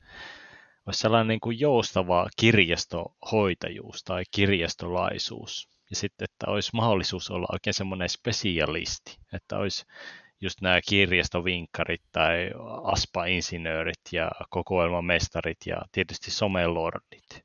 Että on niin kuin aikaa tehdä asioita kunnolla ja huolella. Joo, kyllä mä allekirjoitan nämä kaikki ja mä lisään tuohon vielä niin IT-velhot silleen, että ne voi tota, hoidella sit näitä kirjastolaisten ja asiakkaiden tietotekniikkaongelmia, koska niitähän tässä maailmassa riittää. Mutta tota, kyllähän se varsinkin pienemmissä kirjastossa on aika helposti sitä, että kun siellä on niin vähän henkilökuntaa, niin kaikkien pitää osata kaikkea, kaikkien pitää tehdä kaikkea, ymmärtää vähän kaikesta. Ei voi silleen keskittyä semmoiseen yhteen tai kahteen omaan erikoisalaan. Niin sitten se johtaa siihen, että kukaan ei ole missään täysin ekspertti, vaan kaikki, kaikki on vähän niin kuin semmoisia jack of all trades. Että olisi se niin kuin kivempi, jos pystyisi paneutumaan siihen omaan erikoisalaan niin, kuin niin paljon kuin haluaisi, eikä vaan niin paljon kuin sattuu pikkusen aikaa riittämään. Niinpä, se oma elämänsä ja alansa ekspertti olisi ihan kiva olla. Mutta kai se on sitten ylipäätään sinne semmoisen kirjastohoitajuuden kaiken tietävässä alkuhämärässä ehkä syy, että minkä takia kirjastolaiset edelleenkin puuhastelee tyyli lukemattomien asioiden parissa sen sijaan, että keskityttäisiin vain johonkin tiettyyn juttuun. Tai no ainakin yleisessä kirjastossa tuntuu ehkä olevan sellainen fiilis. Lukemattomien, hehe. I see what you did there. Mutta joo, kyllähän se on jo niin, että me ollaan ehkä semmoisia jacks of all trades helposti varsinkin yleisessä kirjastossa, kun ei täällä samalla tavalla pysty erikoistumaan asioihin. Kyllä. Mutta onko sä ikinä miettinyt semmoista, että kun kirjastosta niin kuin puhutaan silleen kirjoissa ja yleisessäkin niin kuin elämässä semmoisia niin maagisina paikkoina, että, että monet ihmiset, jotka munkin tutut on silleen, että ah vitsi, tuo on niin kateellinen, kun sä saat olla töissä kirjastossa, silloin varmaan niin kuin ihanaa ja taianomaista ja fantastista ja joka päivä löytyy uusia ihmeellisiä kirjoja ja muuta aineistoa. Että kyllähän mä niin kuin muistan sen tunteen sille lapsuudesta, miten se kirjasto oli sellainen paikka, mihin meni aina tekemään niitä löytöjä ja oli semmoinen omanlainen taianomainen tunnelma niin mehän oikeastaan silleen, kun me ollaan menty kirjastoon töihin, niin me on pelattu itseltämme se, kun emme pystytä enää katsoa kirjastoa silleen taianomaisesti, tai ainakin itselle on käynyt niin, on huomannut, että kun mä menen johonkin uuteen kirjastoon käymään, niin en mä ole silleen, oh, onpas täällä ihanaa ja taianomasta, vaan on silleen, jahas, minkälainen hyllyjärjestys täällä on, miten täällä on opasteet, jaa, täällä on tommoset opasteet, miten asiakaskoneet on sijoiteltu, aha, okei, no niin, tiskit on tossa tolleen, ja aa, varausten noto on tälleen, ja ai vitsi, täällä on tämmöinen kirja näillä täällä gen- väärässä kenrässä, että onpas täällä nyt ahtaasti hyllytetty, ja siis kaikkea tuommoista, katsoo vaan niin kuin ihan ammatillisella silmällä, ei pysty ollenkaan katsoa maagisesti niin kirjastoa arvioi vaan niin kuin oman työn kannalta sitä. Joo, ymmärrän kyllä tonkin pointin. Tosi mulla se niin kuin makiikka tulee itsellä lähinnä niin kuin niistä kirjoista. Ja kun yleisessä kirjastossa on kuitenkin yleensä niin kuin melkein kaikki samat kirjat aina niin kuin kaikkien hyllyssä, niin mä löydän sitä kirjastotaikuutta sille asiakka- asiakkaana paremmin ehkä niin kuin tieteellisten kirjastojen uumenista, että että missä on just hauskaa tutkiskella eri tieteenalojen kirjallisuutta ja ihmetellä just semmoista, niin kuin, että mitä kaikkea sitä nyt ylipäätään maailmassa julkaistaan. Et joskus Tampereella, kun opiskellessa veti, veti aikaa, siis ymmärtääkseni, joku voi korjata, ää, nyt jo kuopatussa semmoisessa humanististen tieteiden pienessä kirjastossa, vaikka en edes kuulunut koko laitokseen, mutta kun sieltä löytyi just hyviä, hyvää kirjallisuutta luettavaksi. Sitten siellä oli myös hiljasta ja paljon hyviä sanomalehtiä vapaana. Ja mä pelkäsin joskus samaa myös niin kuin kirjojen kohdalla, mitä sä tuossa vähän niin kuin jo mainitsitkin, kun opiskelin kirjallisuutta, että pilaanko nyt niin kuin hyvät kirjat aina semmoisen niin analyysi alle, mutta aika nopeasti sitä huomaa kyllä, että ei vapaa-ajalla niin kuin samalla tavalla niitä aivojen käytä. Että kyllä mä yleensä onnistun ignoraamaan myös muiden niin kuin kirjastojen hyllytykset, kun siellä käy. Aika, aika muista, kun siis mä oon ainakin semmoinen, että mä nyt kirja, kirjakaupassakin suoristelen niin kuin kirjoja ja laittelen niitä vähän silleen, tai jos mä käyn jossain Oodissa, niin mä tasaan siellä niitä hyllyjä, että en mä ole siellä töissä, mutta en mä pysty kävelemään silleen, että jos siellä on kirjat ihan vinksalla, niin on pakko niin kuin nostaa ne silleen ja laittaa ne sille siististi ja kollegat arvostaa. Ei, parempi olisi arvostaa, että mä kuitenkin vapaa-ajalla heidän kirjojaan siellä suoristelen. Mutta tota, mä tiedän, ehkä tämä pätee silleen, että tietyllä tavalla ihan kaikkeen tämmöiseen varsinkin ammatillisiin juttuihin, että ehkä niin terveydenhoitohenkilökunta ei pysty välttämättä katsoa sairaalasarjoja ihan samalla silmällä kuin NS-tavikset ja muusikot ja ääniteknikot, niin pystyykö ne kuuntelemaan musiikki ilman, että alkaa sitä sille analysoida, että mmm, tuossa on tuommoinen bassosoundi, ja vai pystyykö ne nauttimaan siitä musasta silleen, että ei ne niinku huomaa sieltä tuommoisia yksityiskohtia, tai en mä tiedä millaista sitten on, kun kirjailijat lukee kirjoja, että onko se sitten niinku kans semmoista, että, että tota, ei pysty lukemaan, että sitä vaan niinku analysoi jotain lauserakenteita. No en ole kirjailija, mm. niin ei ehkä tule tätä ongelmaa. Että kyllä mä ehkä kuitenkin pilaan itseltäni kirjastot kuin kirjallisuuden, jos, jos näistä pitää valita. No joo, siis mä melkein kääntäisin tämä ajatusmalli sillä tavalla, että niin kuin mahdollisesti ehkä noista kaikista asioista saa vielä enemmän irti, jos on niin kuin NS-harrastuneisuutta tai ammatillisuutta. Että sullakin on hyvä kyky spotata kirjastosta kaikkea jännää, mikä menee monelta ohi, kun olet sille niin, kuin, niin sanotusti ineessä skeneessä. Et ne vaan tuntuu silloin arkipäiväisiltä, mutta anna itsellesi mahdollisuus lumoutua. Minä yritän. Mutta joo, kyllähän toi nyt siis varmaan pätee monen asiat, siitä saa sitten enemmän irti, jos varsinkin tämmöisistä niin vähän taiteellisimmista jutuista, että ehkä, ehkä ammatillisella puolella, niin kuin, että kaupassa työssä olevat ihmisetkin menee niin kuin kaup- toiseen kauppaan ja on silleen, että hm, miten täällä on järjestettynä, että kyllä se varmaan niin kuin se ammatillinen vaikuttaa siihen, mutta, mutta en tiedä, ehkä jos menisi jonkin ulkomaiden kirjastoon, niin siellä sitten olisi jotenkin niin eri maailmassa, että osaisi katsoa enemmän silleen maagisesti kuin tällä kotipuolessa. Ehkä. Joo, mutta tota, ennen kuin loppu alkaa tässä hämöttää, niin puhuttaisiko vielä hetki fantasiakirjojen kirjastoista? Koska niin kuin, kirjathan on tosi yleinen semmoinen niin fantasian elementti. On taikakirjoja, loitsukirjoja, kadonneita kirjoja ja kaikkea tämmöisiä. Sitten on kirjoja, joiden seikkailuihin joudutaan sisään ja kaikenlaista on. Mutta onhan siellä nyt fantasiakirjossa monesti myös kirjastoja. Ne on, nehän on yleensä semmoista hyvin perinteistä mallia, että siellä on niinku tyylin pelkästään kirjoja, semmoisia vanhoja nahkakantisia kirjoja tai kirjakääröjä, että ei siellä mitään musiikkiaineistoa tai pelejä ole todellakaan, eikä just niitä ruohonleikkureita lainattavana. Ja yleensähän kirjan tarinassa hahmot tarvii niin kuin jonkun tietyn kirjan sieltä, ja se on siellä kielletyllä osastolla, tai se on jotenkin, että sitä ei pääse lainaamaan tai lukemaan. Tai no siis, eihän, mä en tiedä, on, onko hirveästi fantasiakirjastossa semmoisia, että voi niinku lainata, koska monestihan ne on semmoisia käsikirjastoja, että niitä ei saa edes viedä niin mm. niitä kirjoja pihalle, vaan ne pyydetään sitä tiskiltä ja luetaan siellä ja sitten niinku kirjaston työntekijä vie sen kirjan paikalle, että jos haluaa lukea semmoisen tarinan, missä on niinku asiakaskoneita ja itsepalvelulainasta, niin sitten vaan skifiä lukemaan. Joo, milloin tulee semmoinen skifi-kirja, mikä kertoo vaan semmoista oikein moderneista kirjastoista ei tarvitsisi näitäkään podcasteja tehdä, kun siellä olisi jo kirjassa kerrottu. No joo, mutta yleensähän ne on just nuo kirjastot semmoisia hyvin perinteisiä klise- kliseisiä versioita sitten kirjastosta, mutta ehkä se on kuitenkin se sellainen vanha, vanha-aikainen mielikuva, mikä kiinnostaa eniten ihmisiä tai viehättää sille luonnollisesti. Ja ehkä se on sitten ihmisille myös se kaikista paras versio, ja varsinkin niille, jotka kirjoittaa niitä kirjastoja mukaan sitten niihin tarinoihin. Ja et ehkä tässäkin tapauksessa sit niillä mielikuvilla on siinä mielessä sellaista kaukupo, kaikupohjaa, että onhan ne kirjastot edelleenkin tavallaan ihan niitä samoja paikkoja kirjahyllyineen kuin ihan silloin vanhoina aikoina. No nyt tietysti voi viiäkin ihan niitä kirjoja kotiin, mutta kuitenkin. Mm. Joo, jos tota, mietitään näitä fantasiakirjoja, joissa on fantasiakirjastoja, niin ekana tuli itselle mieleen ainakin tota Lee Bardugon Ninth House-kirja, ja se on semmoinen urbaani fantasiakirja, joka siis sijoittuu Yalein yliopistoon tuonne Amerikkaan. Ja sitten siellä on semmoinen taikakirjasto, joka sitten toimii silleen, että sä niinku kysyt kysymyksen tai aiheen, mistä sä haluat tietoa, niin sä kirjoitat semmoiseen tiettyyn kirjaan sen kysymyksen tai näin, ja sitten sä laitat kirja hyllyyn, ja sitten niinku zoom, se kirjasto etsii sulle niin sanotusti kirjat, mistä se vastaus löytyy, ja sitten se toimittaa semmoisen portaalin kautta silleen hollille, että tota kannattaa miettii hakulauseke tarkkaan, kun silleen kysymystä riippuen, niin kun sulla saattaa tulla nolla kirjaa tai sulla saattaa tulla sata kirjaa, että kannattaa vähän miettiä, että miten se muotoilee. Joo, olisi pienet paineet kyllä lopputyötä kun veivaa, niin tiskillä saattakin ottaa sille rapsakasti puolet kirjaston kokoelmasta, kun olet onnistunut valkkaamaan väärän vaku- hakuehdon, mutta on se kyllä hyvä opiskellessa olla pientä riskikin ilmassa. Joo, kannattaa opetella tämä puulen hakulauseke ja nämä kaikki variaatiot siitä and or it, niin sitten, sitten onnistuu kirjoittaa se oikein. Kyllä. Sitten tietysti pakko mainita Unen kirjasto, eli siis, tämän siis Keanu Reevesin, ei kun siis anteeksi Neil Gaimanin Sandman-sarjakuvissa, niin sehän on tietenkin semmoinen klassinen fantasiakirjasto.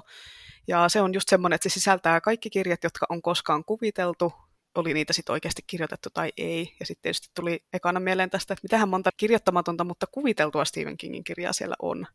Tai ehkä siellä on vaan ne, mitkä se on julkaissut, että ehkä se käyttää Kingi kaikki se ideat, eikä mm. se heitä yhtään hukkaa.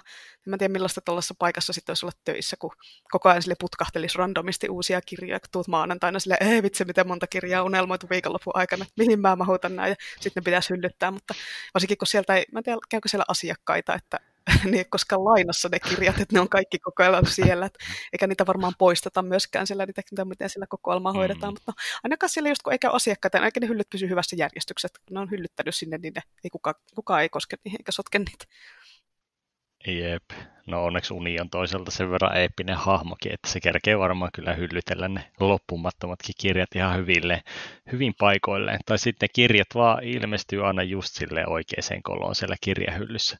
Kun jos sanonnan mukaan aina jokaiselle kirjalle löytyy lukijansa, niin pakkohan se olla, että jokaiselle kirjalle löytyy just se oikea kohta kirjahyllyssäkin jossain. Ranganathanin laki mainittu. Kyllä. Tietäjät tietää. Mutta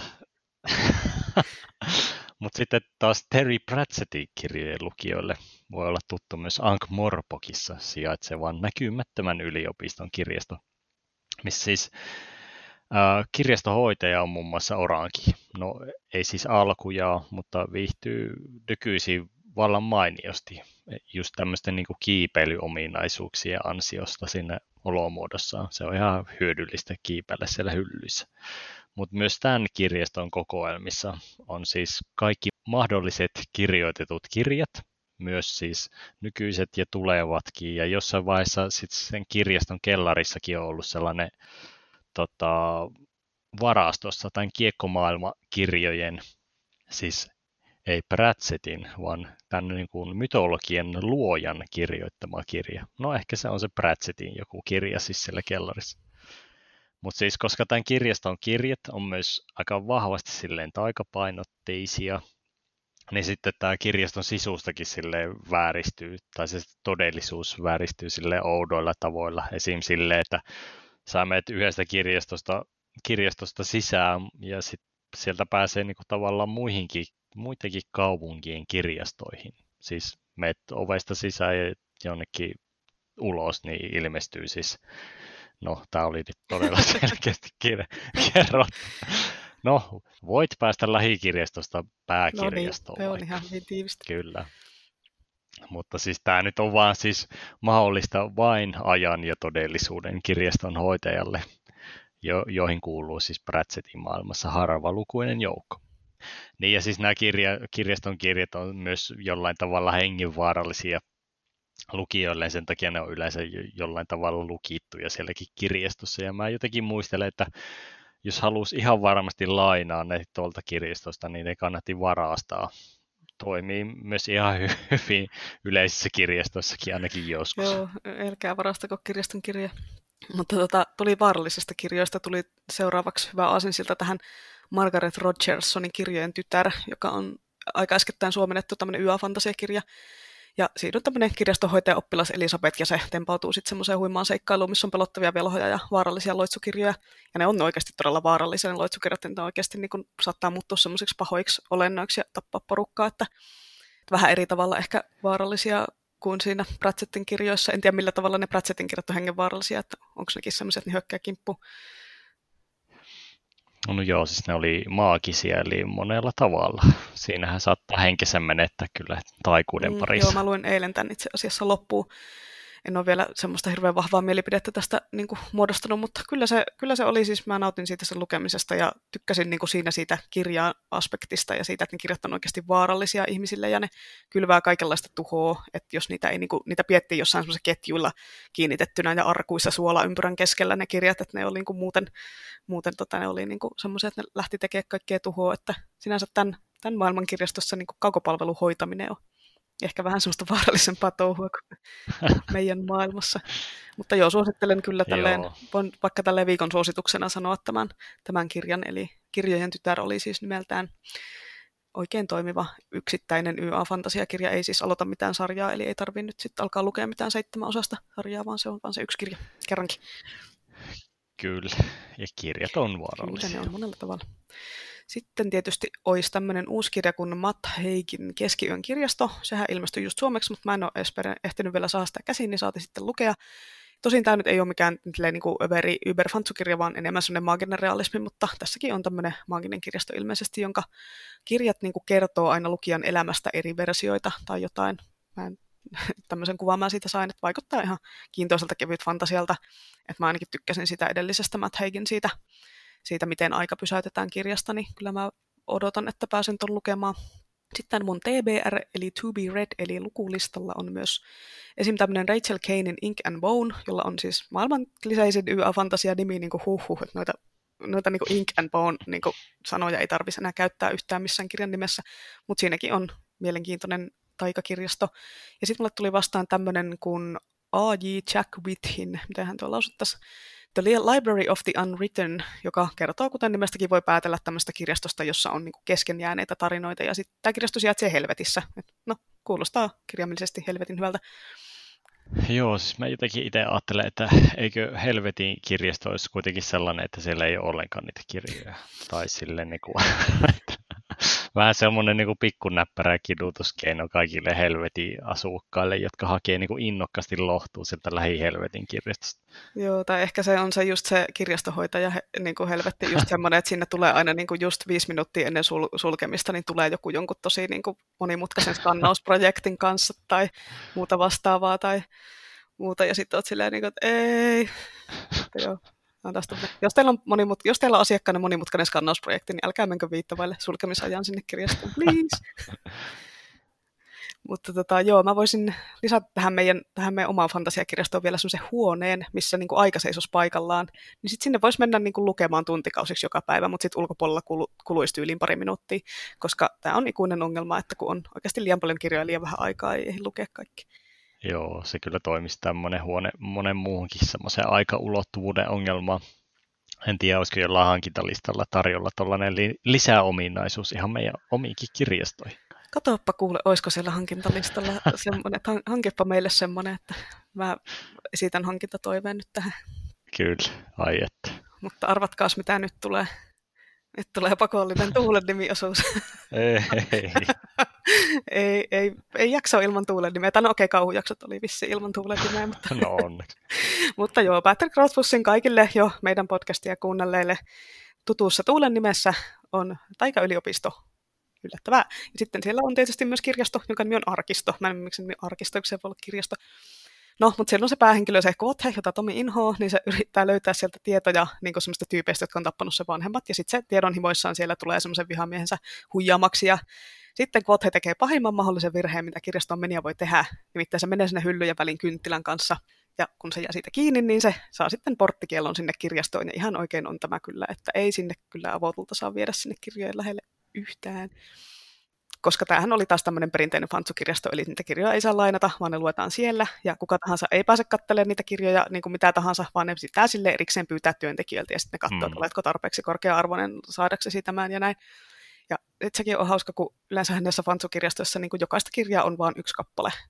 Et niin kuin, no tietenkin näissä fantasiaympäristöissä niin kirjat on arvokkaita ja hankalia valmistaa, mutta voisi nyt ehkä vähän useamman niitä hankkia kuitenkin. Mutta mieti, kun silleen saattamassa taika-yliopistossa, ja no niin, pitäisi lukea tämmöinen tenttikirja, sitten siihen jonottaa 30 muuta, muuta ihmistä siihen yhteen kirjaan, ja sitten sitä saa lukea vaan siellä kirjastossa silloin, kun se on auki. Ja sitten varmaan kirjaimellisesti, kun sä luet sitä tenttikirjaa, niin sun takana on 30 ihmisen jono, että no niin, no niin, ja niin kuin kirjaimellisesti jonottaa siihen, ei mun vuoro.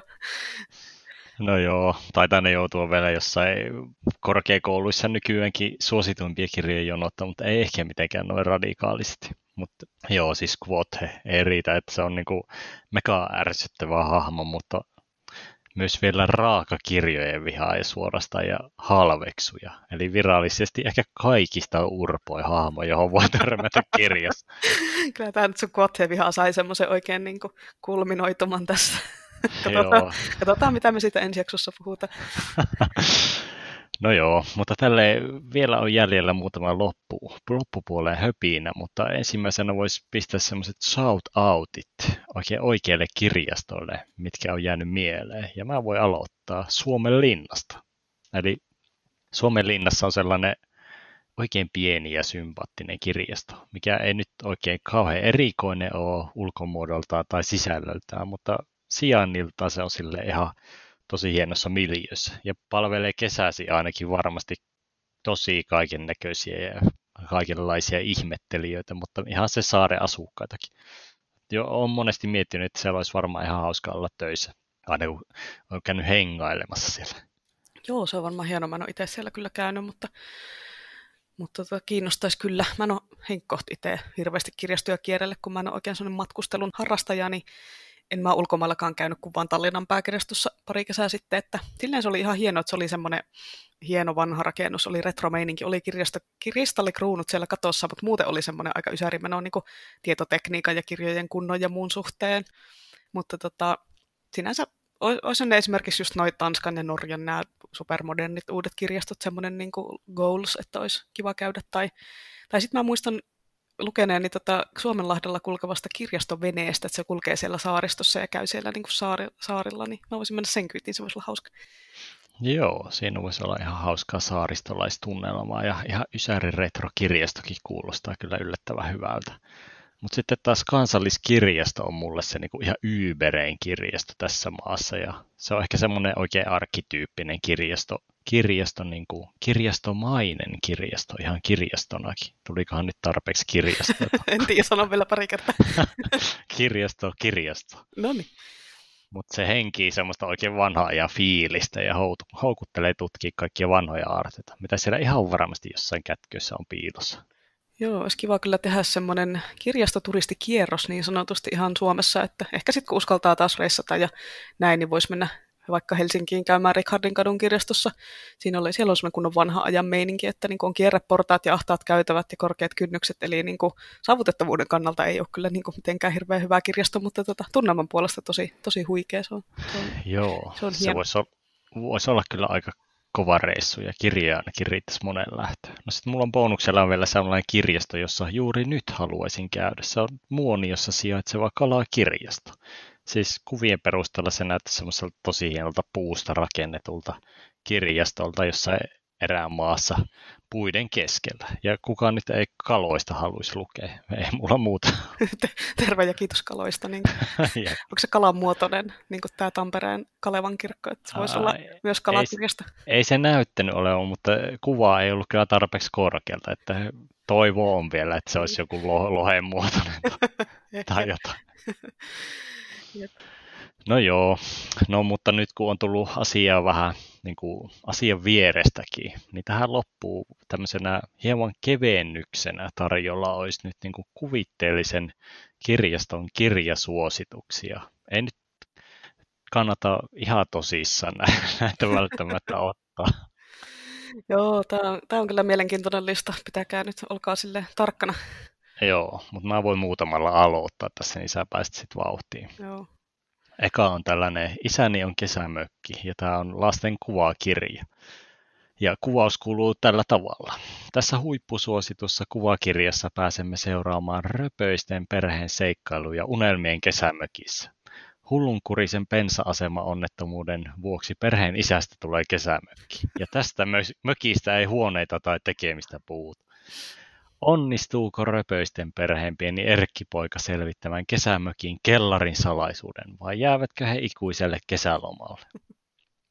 No toinen on sitten vähän tämmöinen vanhempaa maku, eli lasten fantasiakirja. Tämä on nyt kuin Limalohikärmen paluu, Räkävelhojen saaka 1 lastenkirjojen top ykkönen ja myyntitilastojen kärki nyt vihdoin suomeksi. Nuori nuhannena Romppa Viitonen niiskuttelee päivästä töistä toisen räkälän kylässä nenää liinojen tekijän oppipoikana.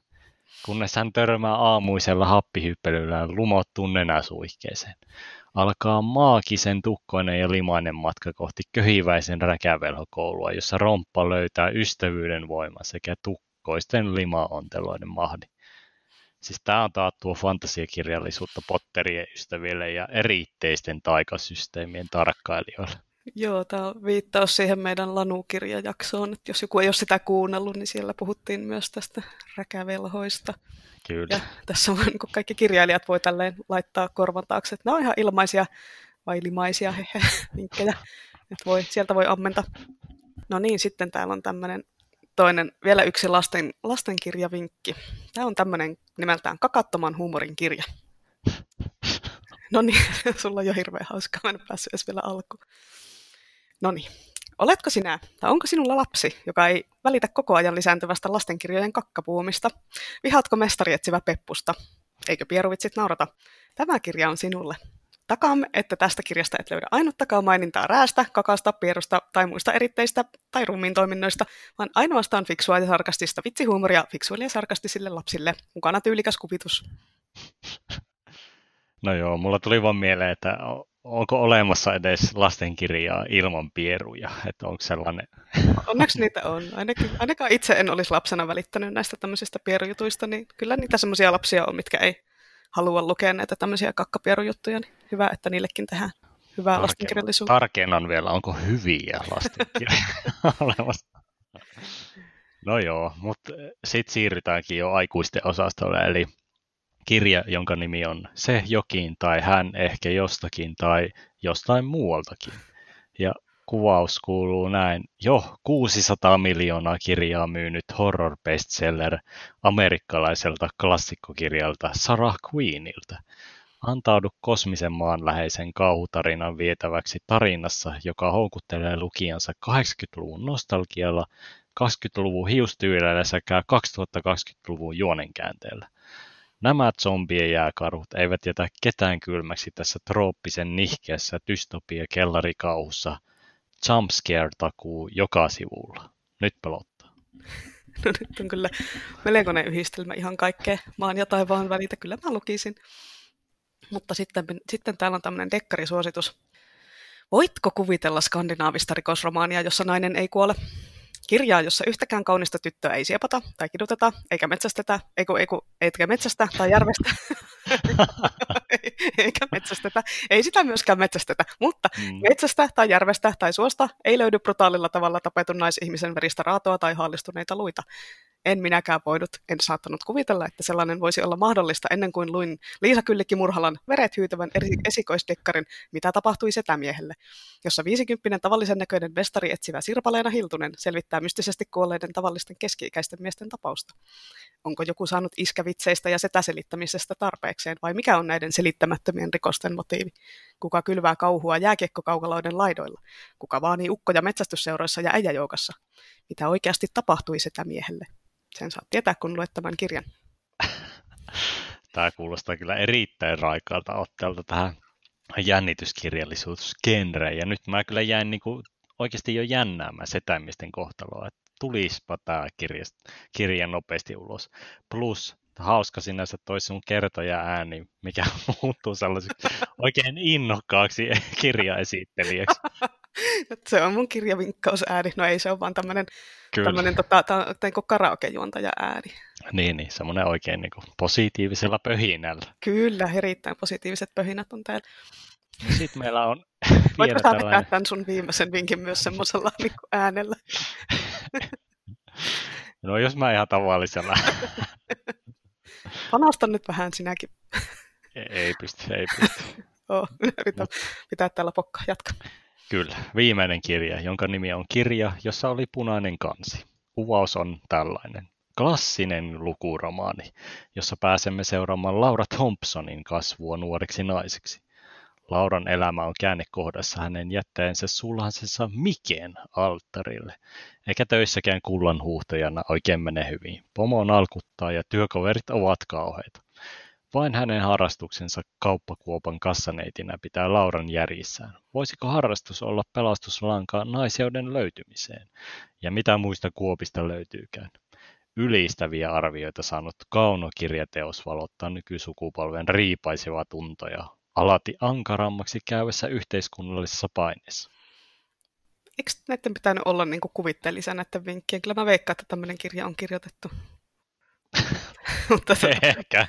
vähän, vähän, nyt pakko sanoa, että tämä kuulosti vähän tylsältä, että mä en luki sitä. Tässä on varmaan tämmöinen tosi tylsä kansi, tämä punainen kansi, punainen tylsä kansi. Todennäköisesti. Joo, alkaisikohan tota, tämä, kohan tämä alkaisi riittää, tämä naureskelu. Kyllä. Tota, tässä on enää jäljellä puujalkavitsihommat, jos joku vielä haluaa jonkun huumorin plajauksen kuunnella. Mä laitoin tähän ylös taas uuden puujalkavitsin, niin mä kerron tämän. Tiedätkö? Mä en tätä muuten sulle varmaan kertonutkaan, että sä et, sä et edes tiedä tätä. Tiedätkö, mikä on kaikkien Tolkien fanien lempijuusto? No nyt on jotain todella hyvää selvästi tiedossa. Kerro. No se on se brie. O- olen kuullut tämän, valitettavasti. Oh, vitsi, mä en aina muista, mitä mä oon kertonut ja mitä en, mutta hei, tiedätkö, siellä Briissä, niin siellä on, tiesitkö, että siellä on semmoinen taverna kuin Pomppiva Mascarponi? Nyt sä kuolit siellä. Ai ja, en löytänyt stop-nappulaa mistään. Jouduin kuuntelemaan tämänkin. Äkkiä niin kuin vetää kuulokkeet pois päästä. Ei, nyt, nyt en kestä. Jep. Joo, mutta joo, tota, olisikohan tämä jakso nyt sillä pikkuhiljaa taputeltu, alkaa olla niin kuin, vähän liian levotonta meininki. Ihan riittävästi on nyt sekoiltu. Mutta joo, kiitoksia ja onnea sinulle, jos jaksoit kuunnella nämä meidän älyttömät sepustukset loppuun asti. Ja tota, ensi jaksossa sitten ihan oikeasti puhutaan fantasiakirjallisuudesta, nyt ei lähdetä enää mihinkään ihme, ihmeessekoiluihin. Ja tota, tuttuun tapaan palautetta voi lähettää Instagramissa yksityisviestillä tai sitten sähköpostitse osoitteeseen lohikaarmenradio.gmail.com. Joo, onko sulla vielä jotain sanottavaa? Ei minulla mitään. Hei hei minunkin puolesta. Joo, kyllä. Kiitoksia. Pitäkää miekat terävinä ja ensi kertaan. Se on moro. Moro.